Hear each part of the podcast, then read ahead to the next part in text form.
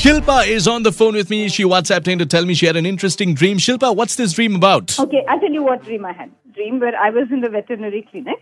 Okay. And we were there into the clinic with my dog. And but unfortunately, my doctors were leaving for the day, and uh, it's it's actually a fear, right? That we go for, to the clinic to get something done, and they're actually leaving, and you miss that opportunity of getting uh, the shots for the dog, right? This was my dream. Nice. So, you know, to dream of a dog just um, basically means that you are thinking of uh, someone who's been really loyal to you. Yeah. Ah, no wonder. That's why you had the dream, Shilpa, for getting on air with us and sharing this dream. I'm going to give you vouchers to Barbecue Nation. Congratulations. Oh, thank you so much.